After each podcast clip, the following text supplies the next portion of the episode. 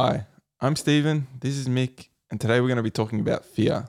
Before we begin, though, we just want to say that this is only a discussion. There are no right or wrong answers. These are just our thoughts and opinions, which can and will change. Neither of us are experts on anything. We are just two dudes talking. The topic today, Mitch, um, Mick, sorry, I already got you wrong, is fear. And like we normally do, let's start off by okay, what do we actually mean by fear? I chose here a definition from the dictionary. There are a few different ones, but this one kind of matches as closely as possible what I think about what fear is. And so, what I've got here is fear, by the dictionary definition, is a feeling of disquiet or apprehension. Now, for yourself, what do you feel, or ha- what do you think that? How do you define fear? Yeah, I think it's hard to. In my mind, it's a bit hard to define it because it covers quite a different range of things. But in yeah, I think it's mainly just like a, a signal or a warning that there's a sense of danger to you in, in some way. So um, whether that danger is real or not, it comes from like that signal is sort of designed to um, prevent you from dangerous situations. I feel. Yeah, I think I pretty much agree with you there. It's it's more of a uh, okay. There's something here that is worrying, so be mindful of that. And it doesn't necessarily mean that it is actually dangerous or hazardous, but it, it, it there's something in us that is suggesting, okay, there is some danger here. Be on alert. And so, I guess the next progression from that is, well, where does that actually come from? Where does the fear come from? And I've got two sources here, which are pretty pretty obvious. I think is one of them is nature. So maybe we'll talk about that in, in that it's kind of like it gets passed down to us. It's what we inherit from our parents. It's it's what we get through genetics, through evolution. Do you think that that is definitely a source of where some fears that we have may come from? Yeah, yeah, definitely. I definitely would say so. So that'd be like uh, maybe fear of a an, an an animal when you're earlier when you're in your childhood or whatever, but you don't necessarily understand why, and you never had an experience with the animal necessarily. So it's just inherent, I guess. That and another one that I think is pretty common is heights. Like when most people come up to a cliff, even if they've never seen one before, they'll look down over it and they'll be like, "Okay, that's worrying." I don't know. I don't know. I don't pay attention to enough babies to know that if they would just walk off of like a table or something. But I think it's it's pretty common for someone to look and say, "Okay, that is dangerous." this like nature is a source to me that suggests is it comes from evolution in that things that are dangerous if we aren't fearful of them uh, of them if we aren't weary of them we're likely to fall into them and die off and then those genetics won't get passed down so for example like I was saying, if you aren't scared of heights, if you aren't scared of a cliff, then you may just walk off of a cliff. And if you walk off of a cliff, you're not going to be able to have children and pass your genes down. So I think in terms of nature, that's kind of where it gets bred out. Do you think that that's how it works with that? It, yeah, yeah. I mean, if you look at a herd versus a predator animal, I think a herd is there's an inherent fear there from a predator in order for it to survive. So yeah, it, it's got it's it part of fear does occur from my point of view, definitely in evolution and it's in nature. Yeah, yeah. So it's not necessarily something that you may have had to experience. You're born with that fear for survival purposes. Yeah. So, I mean, if you're a sheep and you didn't fear a fox, you're not going to last too long. So, yeah. Which already brings us to that's a very a benefit of having fear is that survival. It's like without fear, there are there's so many dangers in the world that you're likely to just run headlong into them, and then we're not going to survive. So it kind of does benefit a species to have at least some level of fear. Now, maybe you don't want to be entirely fearful of everything. But you know, then there are species like, um, say, like a deer or something, who is more, you would imagine, more fearful because they have to be agile because they do have predators that are quite fast. So they are set off very like a twig, or you know, they smell something in the wind, like, and then they'll bolt away. So I think that, yeah, fear itself is actually a pretty good. It's a beneficial trait to have in terms of if you want to actually survive.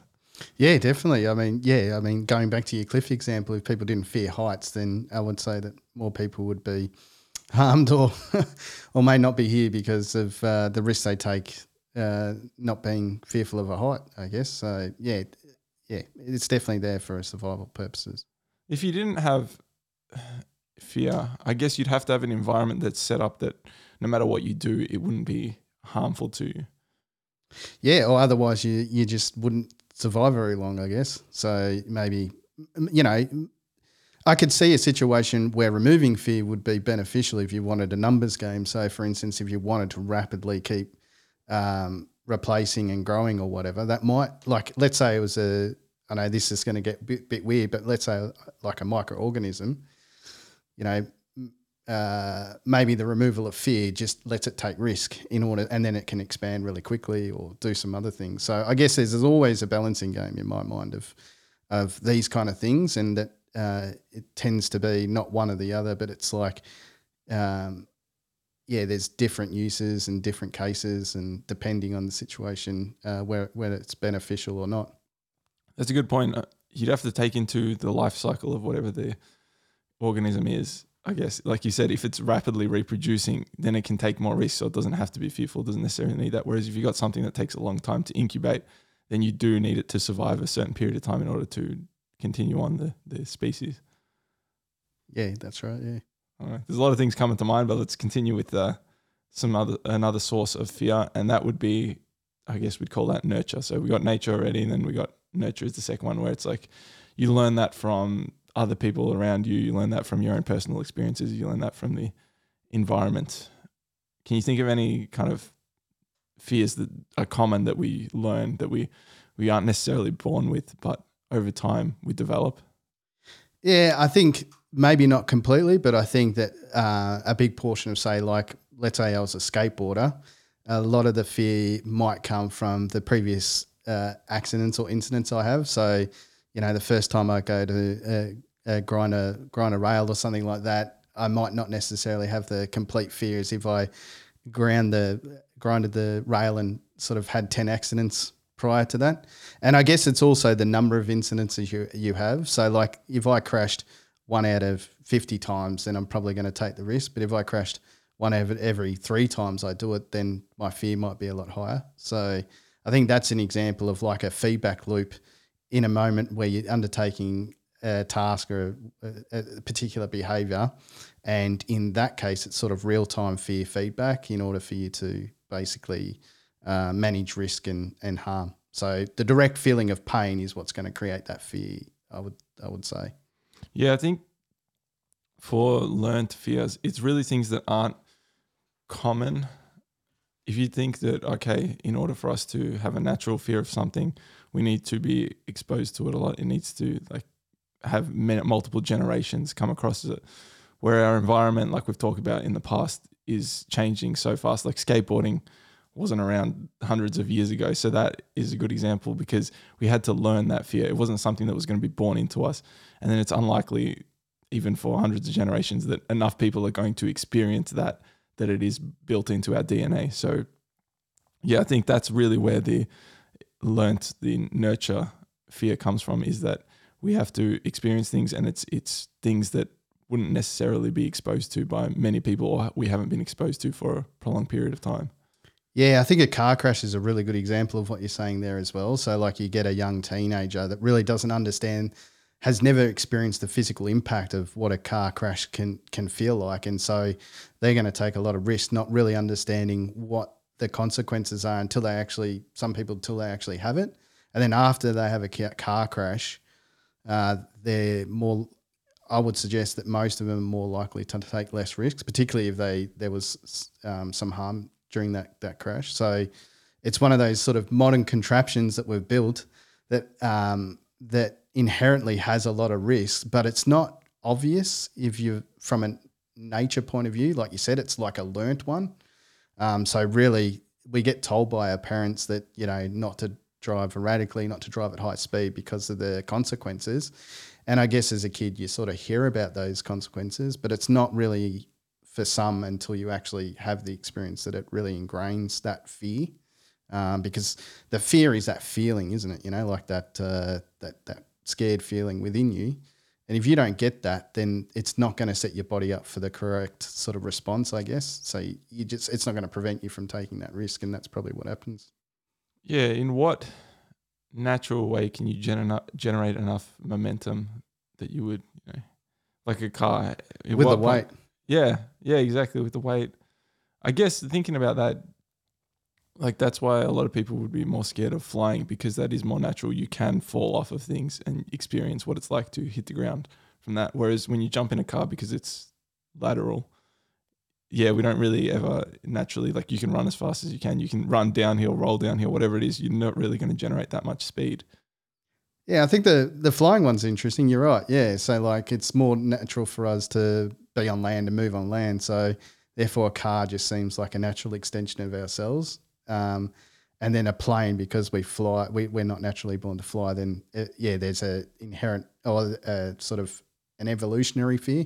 Hang on, we're not we're not meant to to fly, sort of thing. So whereas moving on the ground is quite natural. So moving in a you know two ton car or something like that is um, just an extension of that and probably doesn't create the fear that, that flight does. Um, yeah.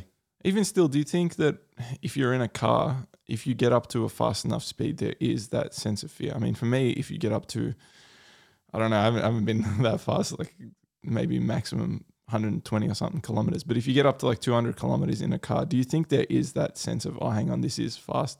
Because it is similar to, although it's in a different direction, it is similar to if you were falling, you would hit a certain speed that's a lot faster than uh, we're comfortable with. Interesting things happen, I guess. I I've probably sort of hit just under 200 k's in a car before, a couple of times before, and there's a there's an interesting feeling of a mixture of uh, adrenaline and excitement, and also uh, maybe a underlying sense of fear at certain points in time. It depends, I guess, also if you're in control of the vehicle. So I would say it's probably less comforting as a passenger, but if you're in the control of that vehicle, um, I'm not necessarily. I don't necessarily think you'll always fear that. That a lot of people will fear that fear. Um, there'll be a lot of people that won't. I think, and part of that I think is that they've never undertaken. They've never had the experience of the direct consequence. When you do, then you realize, oh, okay, this is a lot of power. This is a lot of force, and can do a lot of damage. And then, um, yeah, and then I think you correct from there. Yeah, Yeah, okay.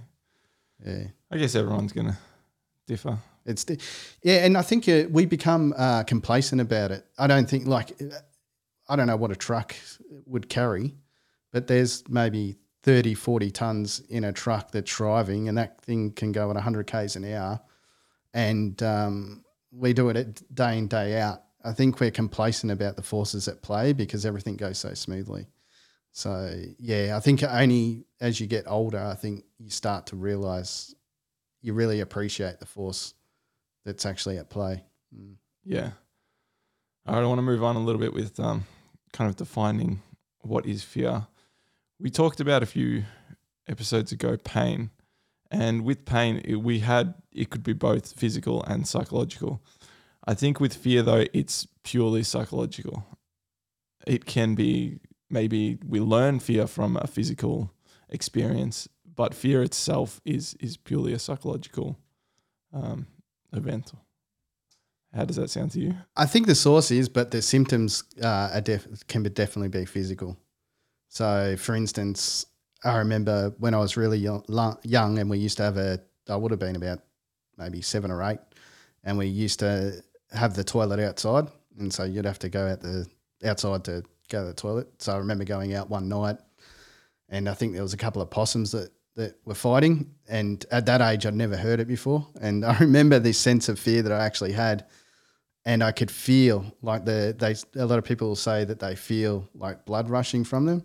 I could feel that that just that go down my body, and there was a period where I I, I froze. I couldn't couldn't move for probably maybe it felt like a minute. Um, and there's a lot of yeah. I, I mean, there's a I would say there's a lot of examples where fear, the source of fear may be maybe internal or or mental, but the um, but the the symptom or the outcome of that fear can definitely be physical. I guess this comes to okay, where do we draw the line? Because I do agree with you that there is a physical component to it, but I feel that that is oftentimes a reaction to the fear itself. I think the fear is a signal again to your brain that okay, there's something wrong here or this cause for concern. So be mindful of that. And often our reaction to that fear is okay, elevate your uh, autonomic, sympathetic nervous system, I think, where it is to like speed things up, get prepared for fight, flight. What's the other one? I can't, there's a third one. I can't remember what it is, freeze or something like that. But yeah, I think that the, the physical component of it is actually a symptom of the fear itself. Yeah, correct. That's why. Yeah. So to me, the source of fear is uh, mental, but then it can the symptoms of that fear can externalize into physical. And that's where we get to what I want to really talk about. And the main point I want to make with this on this topic, or my main thoughts about the topic, is that what is our reaction slash response to fear, and how does fear benefit us? And I'm going to start this by saying there's like pretty well known quote that the only thing to fear is fear itself. And at first, that sounds, I don't know. When I first heard that, I didn't really think much of it. But when I, when I actually was in a in a state where I was like fearful unnecessarily, and that was causing me to act in a certain way, I realized that okay, this quote has power because what it's saying is that fear is often when we have that fear, it it causes us to react. It causes us to jump. It causes us to fight. It causes us to flee. And the problem with that is, in some instances, it's good because it's a very fast reaction. So you can imagine if you're being chased by a lion or a tiger or an animal that's, you know, a predator, you want really fast reactions and you want them to be without thought. You want to jump at it. But I would say over 90% of the time that we're alive, we are never in a situation where we have to act such so fast that we need to just leave it to subconscious thought. But the problem is we are in fear a lot of our times in our lives and we allow our reactions to dictate how we will act. So when I say fear, we should fear what's the quote? The only thing we should fear is fear itself. I I really believe that because I want to make sure that when I am fearful of something, I'm not allowing that to dictate how I respond to whatever that is. I want to make sure that okay, I want to choose how I respond to this. I most likely have time to think about what the stimulus is, think about how my actions are going to affect my my response, and then come up with an, a response of my own, like conscious thought. Yeah, I think it's one of those. Um, I don't know if it's considered an emotion, but in my mind, it's kind of one of those emotions. It's like a root emotion or like a, an initiator of a lot of other emotions. So I don't. Uh, the feeling of fear then creates a reaction of maybe aggression, weak, like weakness, freezing, uh, running, like fleeing. Yeah, there's certain certain different emotional responses that come uh, that fear initiate, I guess, in you. And um, we've in nature, it was really good for some, that fight, flight, and uh, freeze kind of scenario. That that was really good in a natural instinct. But now that we've sort of live in controlled environments, that we remove those uh, uh, natural hazards, I guess, um, we still have fear, but we, we um, maybe we don't need to react like we, we reacted in nature. We've got more time to actually understand or to, to respond to whatever had happened, whereas in the past you just don't have that response. And maybe that is the need to feel that fear. So often, like, um, this is something I always think about as well. So, like, some people will say, "Oh, what have they got to complain about?" Because um, these guys are doing a lot worse. So you know, like uh, I wasn't able to get my peanut butter this morning, and this person, you know, is trying to survive over here. So, but what's interesting is I think um, you sort of say, well, they've got no reason to complain, but the complaining is actually like a natural human uh, feeling. So I think each individual needs to at some point go through that feeling of complaining. And I would say that the same is the same is about fear. Like you can't remove the feeling of fear. So if there isn't really any present uh, immediate risks, that doesn't mean that you're not going to actually get that feeling of fear. It just means that it's not necessarily useful in that environment that it was once useful for. So I guess what I'm saying is that as a human, it is necessary that we have fear. Um, you can't really remove it. Um, but because our environment change has changed and there's no immediate risk, we it's not as valuable as it once was, and so we have more opportunity to basically um, uh, process that fear at that point in time and try and respond in a much more um, valuable manner, I guess. I agree with you. I think it is necessary that we do have fear. I'm trying to clean up what I was saying previously. My problem isn't with um, having or fearing things. My problem is that, okay, allowing that to control our actions. So when I say, okay, you should, the only thing you should fear is fear itself, it's really the only thing you should fear is that fear will take over. Fear will make you fly. Fear will make you fight. Fear will make you freeze without you choosing how to or which one to utilize. And another another component of that is that a lot of our life is sedentary now, but fear it kind of revs you up. It wants you to do something physical. And so when you're sitting like at a computer screen and you're having an argument with someone or you see something that scares you, maybe you watch a scary movie or something, whatever it is that's it's bringing up that sense of fear in you, it's actually revving up your body to do some physical activity as if it needs to react in a way that is physical. But a lot of the time, it is unnecessary for us to react in a way that's that's physical. And instead, what that does, it, it kind of deteriorates our health if we don't let it out. And so that is why it's like, okay, be mindful of, of, of what fear is doing to you. Yeah, it's like learning. So we've evolved so much so that our our envi- we control our environment, and there's no uh, real um, real immediate present danger to the levels that they were previously, but we still are left with the fear component. And so, yeah, I would agree. Now it's to, because we have evolved, it's to learn how to respond to that fear component, realizing we have more time to make a decision. Whereas previously you wouldn't, you know. So, you know, the lion's coming towards you, you definitely want fear to make you run. Or even, you know, freezing is actually a good one too. So you might not necessarily be doing anything, but freezing is for a lot of animals, I guess, that would be camouflage. So don't move uh, this this predator can't see me because they can only really detect they're, they're highly sensitive to to motion, but not maybe the visual fidelity of um, or whatever. And so you might blend in into surrounds by by freezing. So yeah, so it's definitely set up for more the natural environment. And now we don't live in such a natural environment. Uh, we need to be aware of that. And uh, like you said, you're right. It's detrimental uh, not to let it out. But then, what's the appropriate way to let it out? And if you've got a choice between responding and reacting, you, you, you want to try and respond to it. Yeah, definitely a way to let it out is with um, some sort of physical activity, especially if you're in a high, heightened state of um, fear. I'm trying to think of a different word to use. Anxiety, I guess, that's kind of relates. But then there's also exposure.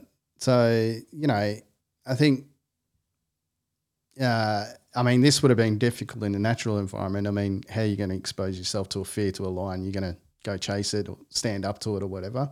But fear of heights, that's a that's a good one. So basically, setting yourself up in a safe situation and then exposing yourself so much so that you become desensitized, um, and you sort of yeah, re it's kind of like re-evolving your your behavior and realizing, okay, yeah, so this was an, an inherent or a fear that was from evolution that served a purpose, but that purpose it doesn't have much value at, this point in time.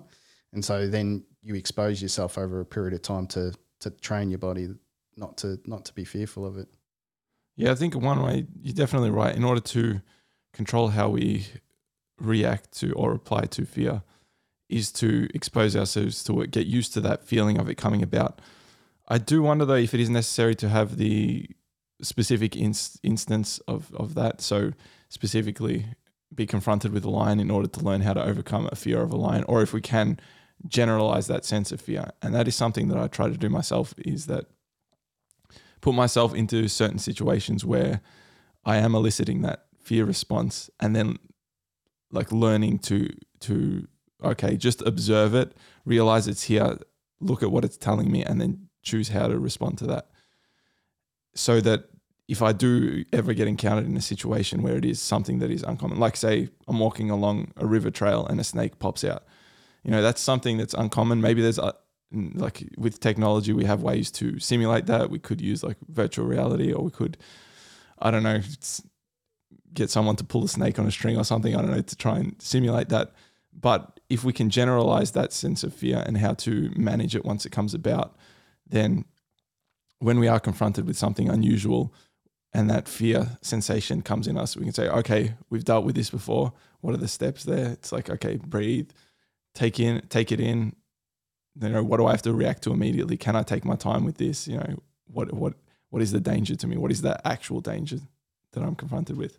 Yeah, it's it's interesting when I, I agree in the fact that uh, the feeling is pretty consistent. I mean, the intensity of the feeling might be very different between a high risk and a low risk scenario. Um, so, uh, you know, let's say I, I did practice that feeling of fear, but that fear, the intensity of fear might be much greater when you first see a big, let's say a bear, a black bear or something like that confront you because you've never actually been, your senses have haven't been exposed to that experience. So your mind might have been exposed to the feeling of fear and to try and overcome that, but your senses bring in. And the way I see it is like there's this chemical rush that sort of happens through your body in order to set itself up um, to a survival point of view. And and the idea is to to be comfortable with that rush and to allow it to occur. And I think this is always a hard piece with people, and this is where I think the trick lies: is that with any of these situations, I don't think it's just fear. It's like anger, sadness. It's it's all those emotions. What you're trying to do is to realize that you have more time than you think you actually have, and it's to be comfortable with not making any decision in the moment.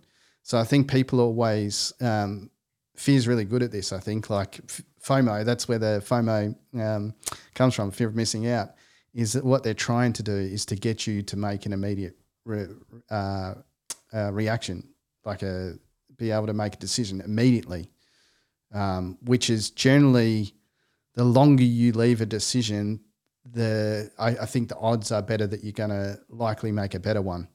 So what you do in the, in fear, there's this careful balance to realizing there is a risk, but how much of a risk is it is it actually? When do I have to make a decision? And during this decision making process, I'm going to get a rush of chemicals through my body and I'm going to have to try and just be comfortable with feeling that because that's the other thing. I think people once you get that rush of chemical, that's something new, and people are like, I guess people in that moment would be, um, uh, fearful of that unknown, you know, almost, and uh, what to do. Like they haven't feel it, so what am I doing, and all the rest of it. So just allow it. Don't have to do anything. It's okay. Just sit with it until you have to make a decision. I guess. Yeah. I think that's really good advice. Unless you're, I don't know, living in the wilderness or something, the majority of the of um of times in your life where you are fearful, you're gonna have ample time to to deal with it. So the best thing to do is just train yourself that okay, if I ever get this this experience, this rush, that's why I say the first thing to do is just take a breath because that really helps you slow things down. But yeah, what you're ideally trying to do there is is to slow yourself down, evaluate okay, how imminent is the threat? Is this something that if I don't react in a split second, it's going to destroy me? Otherwise, take your time. And a lot of the times we will conflate the the impact that whatever it is will have on us. You really need to be okay. Either this is going to kill me or it's not. If it's not going to kill you straight away, then you have ample time to deal with it. Generally, so that that would be my advice for anyone like who wants to train themselves to to get better at dealing with it. Is to just that's the first thing you want to do is to to learn to take a pause, evaluate is this an imminent threat? Is this going to kill me? If not, okay, you have plenty of time to figure it out and deal with it. Yeah, exactly. And then uh, not only just even if you if you're in situations like that, I think there are survival situations where it does benefit you to still take that approach. So, you know, in a in a crash or when you're going through a crash or you're going through, let's say, I think one thing that comes to mind is like the um, the Navy SEALs are trained in situations where a chopper will uh, crash into the water. And so what will they'll they'll have this massive pool with this chopper on a big arm, and they'll actually simulate the crash that actually occurs. And uh, what they're you know what I've seen that they get trained is to basically um, to slow down your body because you know in a fearful situation in that flight flight uh, flight and fight response your body is trying to push out an adrenaline kick to slow down time. So you've got the ability to. Uh, it's almost like it's almost like the clock speeds up, and you've got more ability to make more decisions in between. Um, but I think in a lot of situations, they say if you're in a crash or if, if you're in these situations, do you know put yourself in this position, sort of like the the fetal pose, and then just try and keep yourself calm through that period of time. Whereas, you know, even when a car crash, take your foot off the pedal, just let the car to come to a stop a little bit and steer it to a stop. Whereas a lot of people might try and slam on the brakes or they might try and accelerate out of a dangerous situation. And then that actually exacerbates the problem in a lot of situations. So even in a, in issues where your life is at risk, the ability to slow down your body during that period of time and to to um, have more time to make decisions is going to be valuable. Yeah, I agree. I guess when I say imminent, what I mean is moments. I'm not talking about like anything longer than a few moments, which sounds like, oh, how can you make a decision in that time? But generally, you can you, you can evaluate. Okay, I've got a second at least to react to this. So pause, like you said, take your foot off the off the accelerator or whatever it is. Just yeah, get to like a neutral state, and then from that neutral state, make a decision about where you want to progress next. Yeah, that's right. And in those real imminent moments, it's interesting. I think if you practice that in those, it's interesting to see how you respond when you when you are in a really rush situation. I've had a couple of incidents in a vehicle, and I have thought I'm definitely going to crash, and I haven't. And it's been really surprising. I'm like, how did I actually miss that crash? And I still can't figure it out. It's just something that has been ingrained to to deal with that situation that just reacted in in the moment and reacted correctly. So yeah. I guess in that moment you're you've practiced certain things enough that when it does come about that hopefully it um it works the way you want to if you if you are going to react. If you have to react and not have the time to process and respond.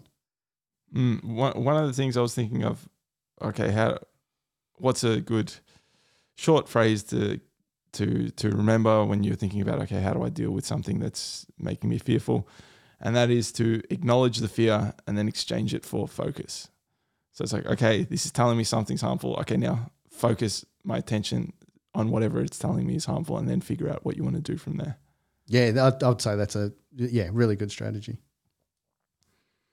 I think the next place I want to go with this is we've talked about okay, it is good to be able to to take your time to think about how you want to respond to whatever is bringing about that fear of anxiety, that or that emotion that's coming and that's taking over you.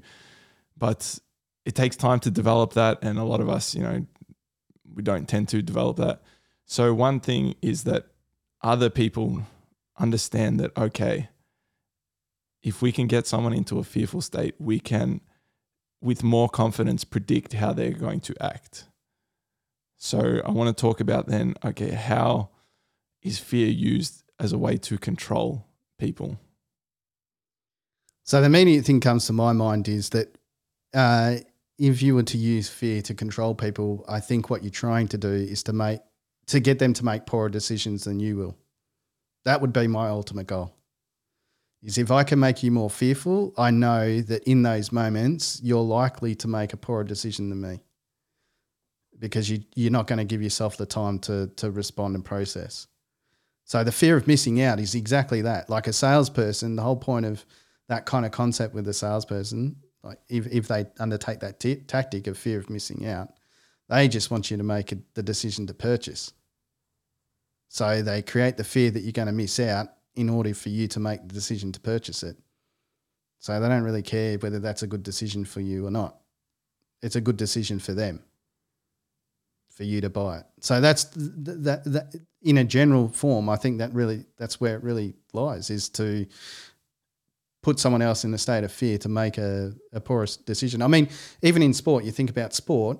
If I rough you up and start, um, if you're the tr- kind of character that that uh, to, can be pulled down from being roughed up or, you know, giving giving you a bit of stick or whatever, um, you're going to start fearing me and dreading me. That's what I want you to do because uh, more likely you're going to start thinking about what I'm doing, and you're not going to be thinking about what you're doing. That's the exact position I want you to be in because then uh, I'm in control of the situation. Then, so yeah, that that I don't know. What what do you think? Do you yeah, I I haven't thought through it too much. Just while you were talking, I was um, some things were coming to mind. I think I'm more more because I think most people would agree that okay, if you can get someone into a state like you said, the fear of missing out, the fear of whatever being injured or something, we are able to push someone into a certain direction. And I was thinking about okay, well, what is why is that? Why is it more?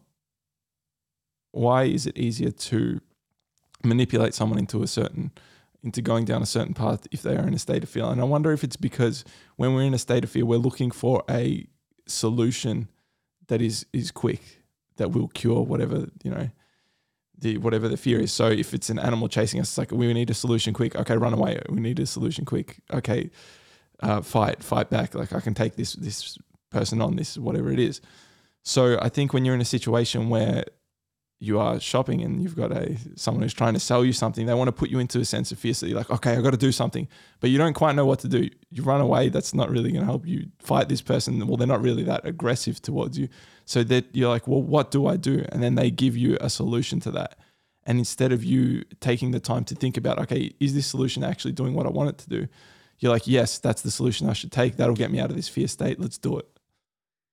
Yeah, I'd agree that people also that's it. That is a good point. That what you do by creating a fear is you make a situation where you the person thinks they need to make a decision. So, like uh, I think the old um, security alarms was a classic one. So, uh, you know, me without talking to anyone, do I need a security alarm? No.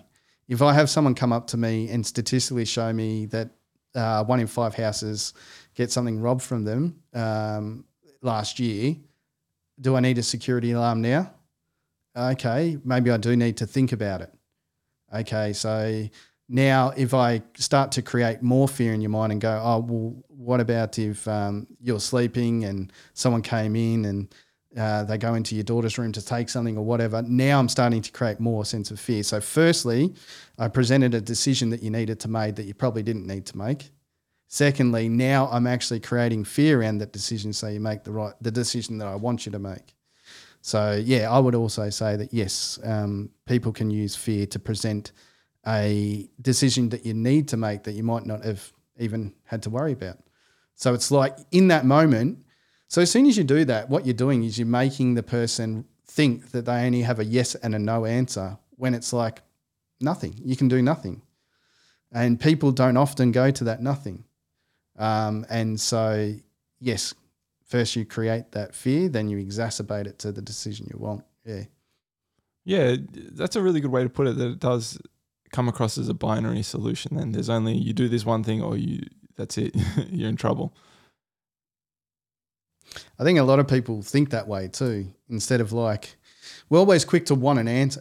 I think what you were saying before is true. We're, I suppose what you're trying to do is prey on the weakness that everyone feels good when they actually have an answer. But it's like, um, so if you can give them a problem and then they've got the answer for it, and you, you make them feel like that they've come up with an answer, um, then they're going to feel good about themselves.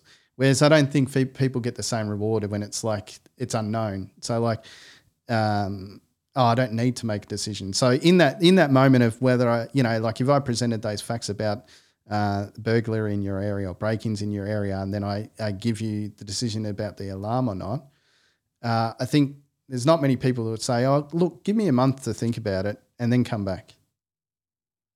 Yeah, I think that's the key there. That's the trick is to make it sound like the threat is imminent, that you have to respond or react really quickly, and then you give them that one option, and then anytime, even if they tr- attempt to think, okay, well, how about we try something else? It's like, well, we can think through that, but you know, this problem, someone's going to burgle you tonight. You might want this system in before then. Like it's to it's to try and get you into a state where you're trying to make the fastest decision possible, and the only semi well thought out solution you have is the one that someone else is presenting to you. Yeah, exactly. I mean, I've had people, you know, those people that knock on your door and try and sell something, and the most the the funniest thing to watch well, it's not funny. I mean, I, f- I feel bad for these people because they're trying to earn money and it's it's a it's a difficult job.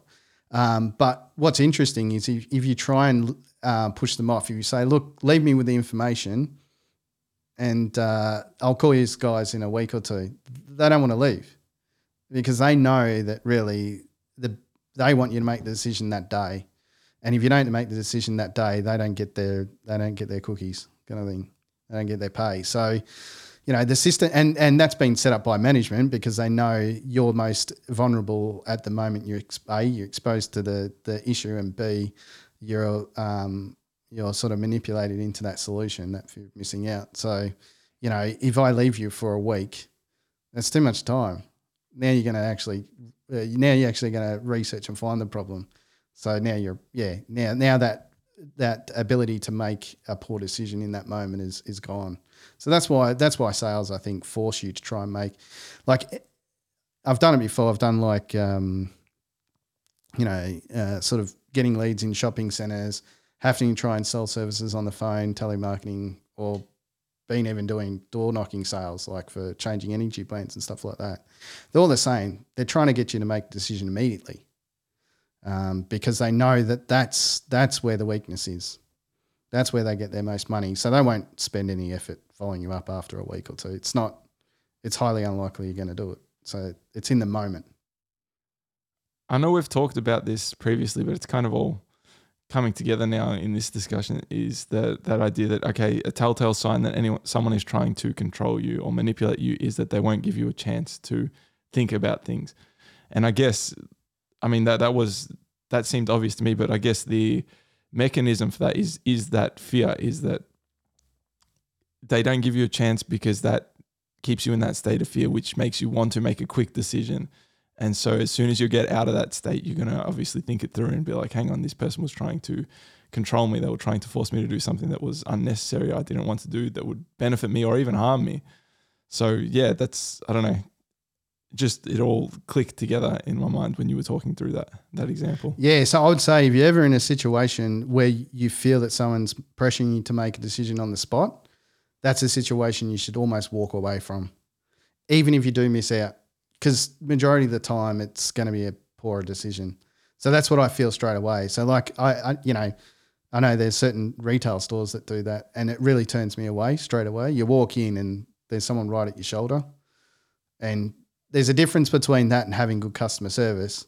It's funny because the same kind of store that whether you're at the shoulder, you might do something different. You might dress up different or go to a different department, and uh, it's almost impossible to get help. And then other times it's like, yeah, it's, there's three running towards you. It's like it's interesting in certain situations how they perceive who you are, your vulnerability level. Like there's so many different ways in which I feel sales, sa- selling of goods preys on this this this area. Um, and for those people that work in the industry, I, I mean, it's just a consequence of the teachings that have happened over years of time. I wouldn't sort of blame necessarily individuals. It's almost like a, a system problem. We've set the system up to basically take advantage of our own vulnerabilities. well, it does work. The problem is it only works short term. You're, I don't know, what are you, biting the hand that feeds or something? I'm trying to think of a good, uh, good uh, analogy for it. But what you're doing is, yes, you may make that sale to begin with. But as soon as the person has a little bit of time to think about what happened, they're less likely to go back to you because they realize that they've been taken advantage of. And the problem is like it's so cutthroat that a lot of people don't consider the long term consequences of the action. So we're all acting that, okay, if I make the sale now, that I need this sale right now. I can't think about the sale that I want to make next week. And so it's like you're, I don't know, you're eating all the resources now and then you're going to have nothing left in the future. Yeah, yeah. And what would be weird is I think some people actually enjoy the purchasing process too. So um, for some people, it actually works and they do come back. Like, you know, oh, I bought new TV from this guy. I didn't, did the person need a new TV? Probably not. But the excitement, the adrenaline rush through buying that TV or whatever actually was why they're purchasing another one. It's maybe not necessarily the TV themselves. So I think everyone knows that person that like they just want to buy all the new stuff all the time. And it's like they've got a shelf full of, you know, the different models over the years of things. And you're like, you didn't really need those things. You're just convincing yourself that you need them because you actually like the rush of buying something new. And so, yeah, I guess for those people, when they're exposed to those situations, um, yeah, they're, they're really vulnerable. Sure, but is that the kind of customer you want? Like, even if they are a returning customer, are they the ones you want? Because they're the ones who, if they go somewhere else and someone else does the same thing, what's to stop them going somewhere else to get that kind of rush? You want the you want the customer that that feels appreciated, that feels like oh they've got some kind of loyalty to you. Whereas this person's just there for the hit. They're not there for the actual loyalty for the person there. Yeah, unfortunately, our sign, I think our society is set up for that hit. Like it, you know, it does reward the quick purchases. It does reward, um, and but it do, you're right. It does cause a problem. So one of the problems I think it does cause is that um, everyone just sort of goes to a retail store to learn, maybe learn about the item, and goes home and tries to search for the cheapest way to get it. And so they've got the service from one store, and then they just went and purchased it from offline for two hundred dollars less, and it's just rewarding that kind of. Uh, I don't know. To me, it's kind of a bit of poor behaviour because I, I don't know. We we forget about the service that happens in between and rewarding the service. And so, if we don't actually reward the service, we just get poorer service over a period of time as, as customers. So it's kind of like we're voting for poorer service because we're actually looking for getting ripping the service off and then finding a, a cheaper one. You're definitely right there. Is that is that a problem that should be solved? Like, is it is it necessary to have? I mean, this is getting off the topic of fear, but that's all right. Is it necessary to have like a brick and mortar store with someone that you interact with there, or is it is it that we just don't need that anymore?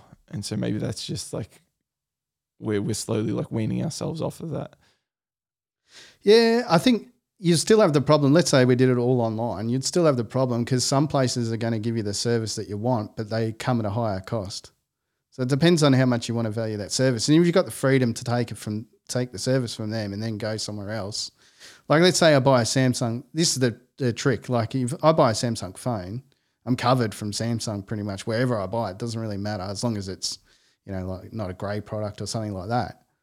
So really, where I buy it from, even if they give me good service, it's still up to me where I purchase it from, and I can get the service that I want for free, and then go buy it somewhere else, which is, um, yeah, I don't know. It, that's where it's important for each individual to to start to think about what they actually want, and maybe you want to spend that little bit extra to the, to the corner store that actually helps you out. Yeah, you're right. It's important to think about okay, what are the consequences of those actions? what what did I act what in in researching in find, figuring out about the product what part of that was actually valuable to me well the part of it that was valuable most to you is probably the person going through okay this is what you what these are the features you're looking for maybe this is the product you need that service as you're talking about is actually what's valuable about it. But you're not rewarding what is actually valuable. You're rewarding the part that's there's very little value in actually. And so you think about it, okay, what's the consequences of those actions? Well, then the the things that are valuable to you in life, for example, putting food on your table, are you looking at the farmers and going, okay, I should be putting my money to here? Or are you looking at the online delivery services and thinking, okay, well, they're giving it to me conveniently. I should reward them. So what are you, what are you actually saying when you're making that purchasing decision? Yeah, I think the idea of what you're saying about rewarding there is really important. I think people sort of forget, you know, I guess we're trained to think that we have a vote from a government point of view, but you have a, go- a vote every time you take your wallet out. And so it's really up to you to vote. And then the classic case that people say is that, oh, well, you might change yourself, but you, you know, that's going to do nothing. That's that's the poorest of responses. It's like, well, okay, if there's no desire for you to change, how do you expect anyone else to have the desire to change? You're saying that it, like your vote doesn't count or your vote doesn't make a yeah, difference. Yeah, yeah, that kind yeah. of those kind of concepts. So yeah, people, um, people make poor decisions. They know it's poor, and they just create excuses like that. They say, "Oh well, you know, of course I'm going to do it this way because everyone does it that way." So I'm not going to fix the problem of getting service. But it's kind of like, well, if you don't expect anyone if you don't expect yourself to change, how do you expect anyone else to change? So, can I just say that is one of the worst ways to make yourself feel better is to think that oh because everyone else is doing it that's okay. That means that you inherently know that what you're doing is wrong, but you're still doing it and you're just finding any way to justify it. It's like that to me. If I'm ever thinking oh because everyone else does it, that's like no stop. That's wrong. Yeah, I'll, I'd say so too. But um, yeah, so I mean that, that was a bit of deviation from fear, but I think they yeah they have the they have the same. Uh, they have a relationship to it from that from that fear of um, you know sales and things like that. I guess. Okay. The only other thing I want to really cover is okay. Well, how do you train yourself to manage fear? What what should you do to manage fear? Before we get to that, though, because I feel like that is a good way to wrap it up. Is there anything else that you wanted to talk about that you were thinking about? Uh, not necessarily. I think that uh, what the only thing I was thinking about is can you detect fear in someone else, or can you detect fear in other things? And um, so, is it just an external thing, or is it an external thing? And I think what we've been talking about is external because if people can take advantage of it, they can actually sense that you're you're in those states. I would su- I would suggest. Um, but Yeah. then, yeah, sorry. No, no, that's that's a really good point and a good uh, avenue to go down. So then, I mean, a lot of us probably have in our minds a picture of what someone in fear would look like. What are some telltale signs then? Do you think that okay, this person, this person's anxious. This, I can take control. I can manipulate this. Uh, yeah, I mean, there's so many different signs, like even just fidgeting, not looking at your eyes directly, you know, or the eyes popping out of their head, that might be fear. Maybe they're white as a ghost. I guess it's going to be dependent on the intensity of the fear, but yeah, there's a lot of situations you can tell. Stances, I guess, stances are a really interesting one. Are they confident and sort of present, or are they sort of hunched and standing at distance? I think there's a lot of lot of signals to to picking up someone's level of fear. Yeah, if we think about the root of where their um, these physical telltale signs are coming from, it is that okay, I need to perform some physical action to get out of this state. So yeah, like you said, it's it's getting in the stance to move, it's in the stance to run, it's in the stance to fight. It's yeah, you're you're I don't know, you're fidgeting because you're ready to do some quick movements, like that kind of stuff. So anytime you see someone who's who's ready to do some active movement really quick, that's probably a good sign that they are in that state. Yeah, yeah. And then looking around, I guess also like if you, you know, I think someone that looks around when they're fearful is actually set up well. So like they're actually scanning the environment, they're trying to assess the situation. Like I guess there's different ways in which people deal with the fear as well. So picking up someone that's actually good with dealing with fear is going to have uh, different telltale signs than someone that I guess is unable to manage that fear. But I'd say you could pick up in both. It's just they're they're the way in which they're controlling that fear is different. Yeah, and it's good uh, good for us as well. We think yeah, you can see this in someone else, but we can also detect these signs in ourselves. So like you, you, when you're fidgeting, when you're jumping around, when you're looking around, uh, like your eyes are moving rapidly, this suggests to us, okay, we're in a heightened state here. Be cautious. So you can use these as kind of flags to yourself that okay, be careful what you do now because we're in a highly reactionary state. This could be taken advantage of just be a bit more mindful that if someone's trying to suggest something to you, okay, have I actually thought this through or am I just going off of what someone has presented me with? Yeah, that's right. Yeah. It's really interesting to think because you you like you use the sales analogy, but then you also use the sporting analogy, and it's interesting to think of it in a sporting sense because that's definitely a way to to like kind of manipulate your player. You don't really it's it's subtle, I think, and it's fast, but you can tell you can tell that someone's suggesting to go in one direction or the other, and then you can take advantage of that movement. And I think that I mean that for me is where I really enjoy sports is where you can see when a player is kind of directing the other player where to go and using that to control them. Yeah, that's right. Yeah, yeah, those actions and all the rest of it. Um, and then there's probably instinctual. I mean, you think about. Uh, I was going to say the other thing is fear is universal. You can see. I think most of us can see it in other animals and etc. And animals can see it in other animals. That's why a dog will chase a, a cat, or you know, it sees.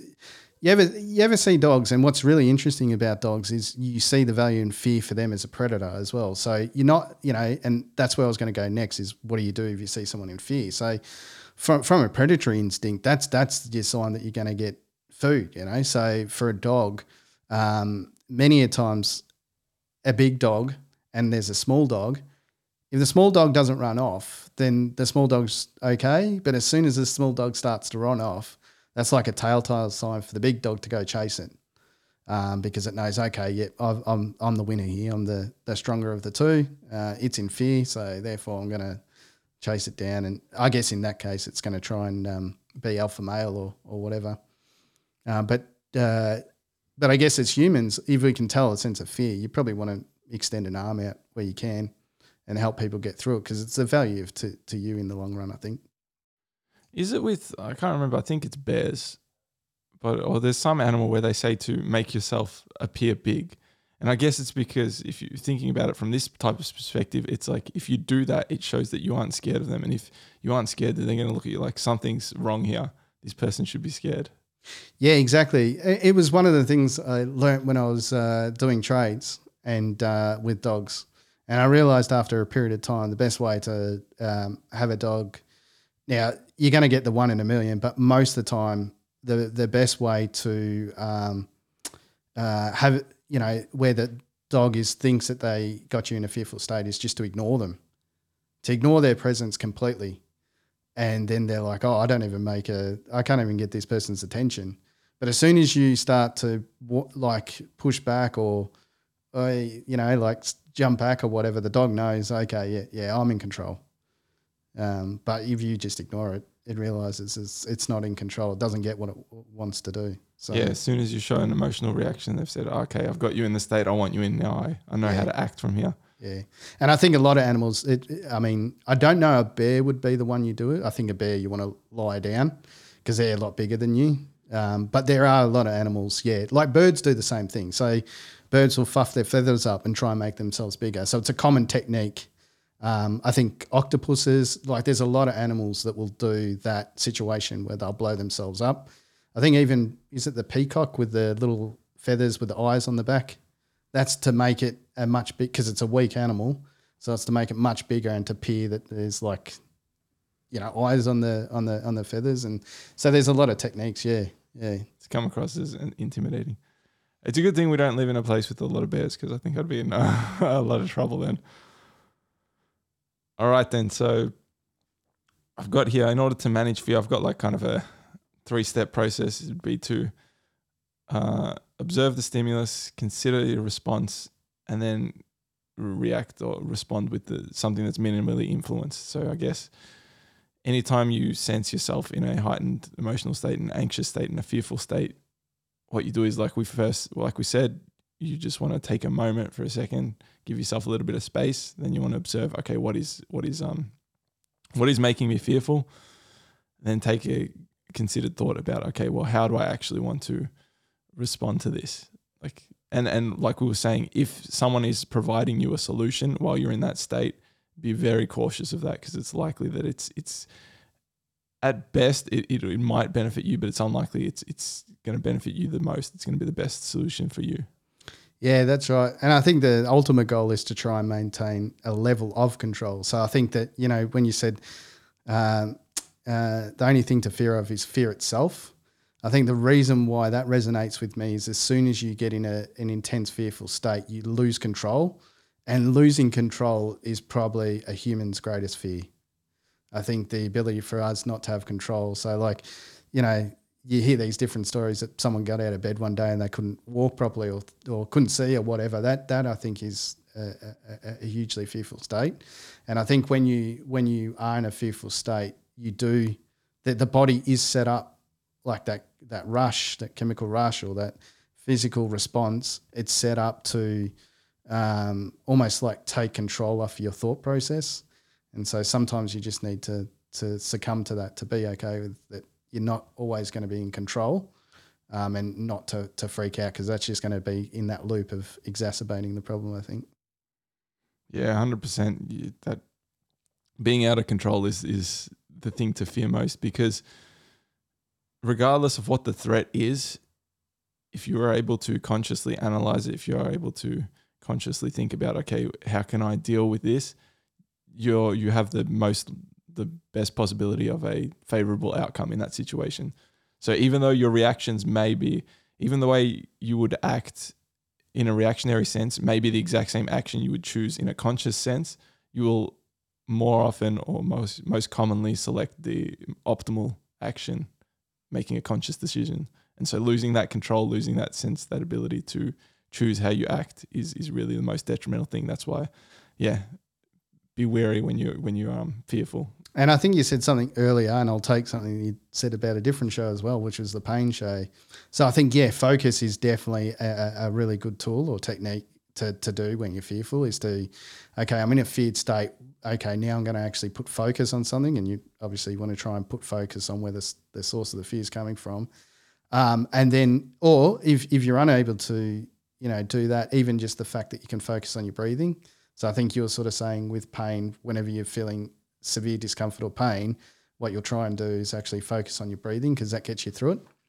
And I, I would say that that's a that's a, a good technique as well. So if you're highly fearful, just sort of take a, a get the rhythm back in your body, start breathing again, get the systems working again. So because there is, it's I mean, I'm sure uh, uh, biologists or people that understand the body better, but there's definitely a chemical response happening in your body that you're you don't have control necessarily over at that point in time, and so um, yeah, you just got to manage that the best the best that you can. Yeah, definitely. Like you said, focus has two two benefits to it. Is that I mean, focusing on breathing is two benefits. One, you're drawing your attention to something, and the second benefit is you're focusing on breath, which is actually making you perform at your your best. All right. Then the other thing I wanted to note is that, uh, like we said, you can generalize fear and you can kind of learn uh, to get comfortable with it or learn what it feels like and then learn how you want to how do you want to act once you get that feeling and a way that I do that is to put myself into situations like every day that I am a little bit fearful of some of them for example are uh, cold exposure so doing like cold showers it's always scary to jump into it but you want to you want to be doing oh, oh, I want to be doing that because what it does is it puts me in that fear state. And it's like okay you can deal with this. You can pause yourself. You can feel it and realize that you can deal with this. It's just don't allow that to take over the way you act. Another way is with some certain physical activities. For example I used to hate pull-ups. I don't know why. It just probably because I couldn't do them I couldn't couldn't even do one. And so I would always be fearful to try it. And then so I was like, okay, well, I got to do this every day because that's putting me into that fear state, which is allowing me to get comfortable with it. So whilst it's also building up my um, physical ability, it's building up my mental ability to deal with fear. Yeah, confronting fears, how you manage it, I guess. In, in, in, safe situations, there's some fear, you know, it's it's healthy. Like if my house is on fire, I'm not going to go confront it to to replace that fear. I think that's good to have that fear to run out the house. But yeah, other ones, yeah, you're right. I mean, it's just confronting it there's situations where, you know, I think a lot of people have that social fear, and it, and the longer uh, you go without socializing, the greater the fear is going to happen. So, yeah, always challenging yourself is is one way to to yeah, it's like training, I guess. And the other thing to remember when you are training it, when you're in that fearful state, if you're doing something that isn't physical, you want to do some physical activity after you are in that fearful state go for a walk, go for a run, whatever. I guess the benefit of the cold shower thing is actually your body handling the cold is actually using up that heightened energy level that you've uh, developed through that anxious state. Yeah, I think that's true for a lot of different emotions. Actually, is is getting it out through some form of exercise or some physical activities. You know, uh, maybe maybe not some of the the upset ones or depression, but excitement, anger, you know, fear, all these kind of ones. They they all drum up energy within your body. I'm assuming that's through the chemical responses or whatever um, that needs to be exerted. And uh, if it's not exerted, then it's kind of like unspent, and yeah, I guess problems can occur. It eats you up, and that's where you get all these like chronic diseases. Mm. All right, Mick. Is there anything else that you wanna you wanna mention? That's it. That's it. Okay, I'm happy to leave it there as well. My supplemental song suggestion for today is Fearmonger by Saba. A bit on the nose, but it's a good song. And then my quote this is a little long one, so uh, settle in. Our deepest fear is not that we are inadequate. Our deepest fear is that we are powerful beyond measure. It is our light, not our darkness, that most frightens us. Your playing small does not serve the world. There is nothing enlightened about shrinking so that other people won't feel insecure around you. We are all meant to shine as children do. It's not just in some of us, it is in everyone. And as we let our own lights shine, we unconsciously give other people permission to do the same. As we are liberated from our own fear, our presence automatically liberates others. And that's by Marianne Williamson from the um, excellent movie, Coach Carter, as well. All right. Thanks everyone for uh, joining us for this discussion. We look forward to hearing your thoughts on this topic. As always, be well.